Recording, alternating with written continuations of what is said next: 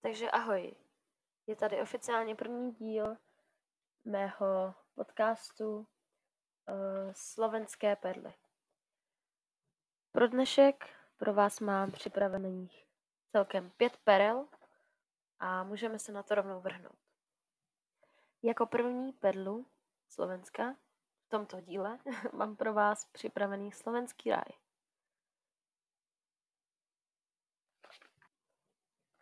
Je to slovenské území na východě Slovenska v oblasti Spiše. Toto území je známé svými roklinami a kaňony, které jsou zabezpečeny žebříky, stoupačkami a jinými pomůckami. Téměř celou oblast slovenského ráje pokrývají lesy. Zabírají zhruba 90% celkové plochy území. Teď si vyjmenujeme rokles slovenského ráje a nějaké informace k nim. Jako první tady mám kláštorskou roklinu. Tato rokle je dlouhá 1,5 km. V roklině se nachází mnoho krásných vodopádů. Další. Velký kysel. Tato rokle je částí původní rokle kysel, uzavřené po rozsáhlém požáru v roce 1976. Velký kysel je jednou z nejdivočejších úžin slovenského ráje. Jako další rokli tu mám pěcky. Roklinou protéká potol Pílanka. Na tomto potoku se v rokli tvoří tři vodopády. První velký vodopád, druhý kaskády a třetí terasový vodopád.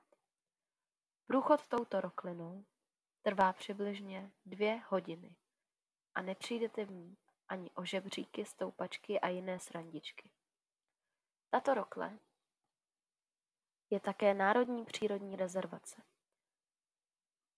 A je tu další roklina. Sokolia dolina. Roklina je dlouhá asi 4 kilometry, ustí do Bělého potoka v údolí Tomášovské Bělej. V Rokli je největší vodopád v slovenském ráji a to závojový vodopád vysoký 75 metrů. Jako další rokly tu mám suchou belů. Celou roklí protéká stejnojmený potok. Je dlouhá přibližně 4 kilometry a dva nejznámější vodopády jsou Okénkový vodopád a Korytový vodopád. A je nejnavštěvovanější roklinou celého slovenského ráje. Jako poslední roklinu tu mám Tomášovskou belu. Tato rokle je dlouhá dokonce až 9 kilometrů. Tak jaká rokle zaujala vás? Jako další perlu tu pro vás mám Čičmany. To je docela vtipný název. Uh, ale je to, je to vesnice na středním Slovensku. Uh, obec je známá starobylou a unikátní lidovou architekturou malovanými srubovými dřev, dřevěnicemi a obec je zajímavá také lidovými kroji a vyšivkami s geometrickou ornamentikou. V obci se nalézá národopisná expozice, zámek a kostel. V zimním období mají návštěvníci možnost lyžování v lyžařském centru Javorinka a v létě jsou využívány turistické a cyklistické trasy a z vrchu Javorinka je možný paragliding a závěsné létání. Tak, jako další tu mám Bojnický zámek. Je to romantický zámek s částečně ponechaným původně gotickým a renesančním základem hradu.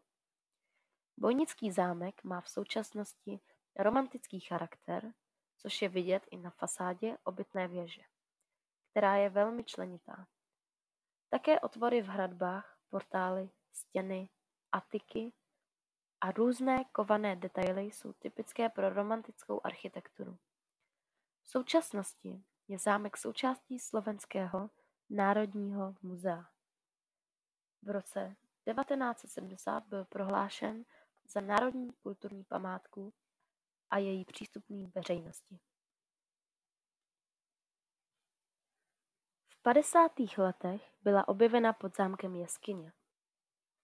K Bojnickému zámku patří i přilehlý zámecký park, ve kterém roste mnoho různých exemplářů stromů a vzácná přibližně sedmisetletá lípa krále Matyáše před vchodem do zámku. Tato lípa je pravděpodobně nejstarší strom na Slovensku. Součástí zámeckého parku je i zoologická zahrada, v níž se nacházejí vzácné exempláře cizokrajných živočichů. Stejně jako v teaseru, tu máme i jednu krásnou horu. Jmenuje se Velký Rosutěc. Dokonce se považuje za nejkrásnější horu Slovenska. Je nej, nejvýraznější hora, nacházející se v kryvánské části Malé Fatry na Slovensku. Charakteristické jsou vápencové stěny a bradla tvořící vrcholovou pyramidu. Velký Rosutěc se stal symbolem pohoří a nachází se také v logu Národního parku Malá Fatra. V minulosti se tradovalo, že v okolí vrcholu se nachází zlato. Vypráví se i legendy o krutém Janošíkově pokladu. Přístup je možný hned z několika stran. Nejjednodušší a nejkratší výstup je zřejmě od západu z obce Štefanová po zeleně značená turistické stezce přes sedlo Medziholie. Vyšlap touto trasou trvá zhruba čtyři, teda dvě a půl hodiny. Jako další a poslední perličku tu mám kostel svatého Michaela Archanděla. Románský kostelík byl postaven ve 12. století. Okolo kostela byl nějakou dobu hřbitov. Teď je to ale široko daleko jediná věc, co tam stojí. Právě proto jsem tento kostel vybrala. Přijde mi uklidňující ta čistota samoty. Opět tu mám na závěr jeden citát o perlách. Hřích je především to, že nevyužiji všechny možnosti, které do mě byly vloženy. Že černé perly mého nitra nechám v trůhlici duše, že je nikdo nikdy neuvidí, že semena nikdy nevyrostou, poupata nevykvetou, možnosti se nenaplní.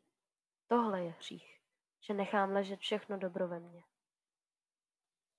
Děkuji, že jste si podslechli můj první díl podcastu Slovenské perly a těším se na vás zase příště. Ahoj!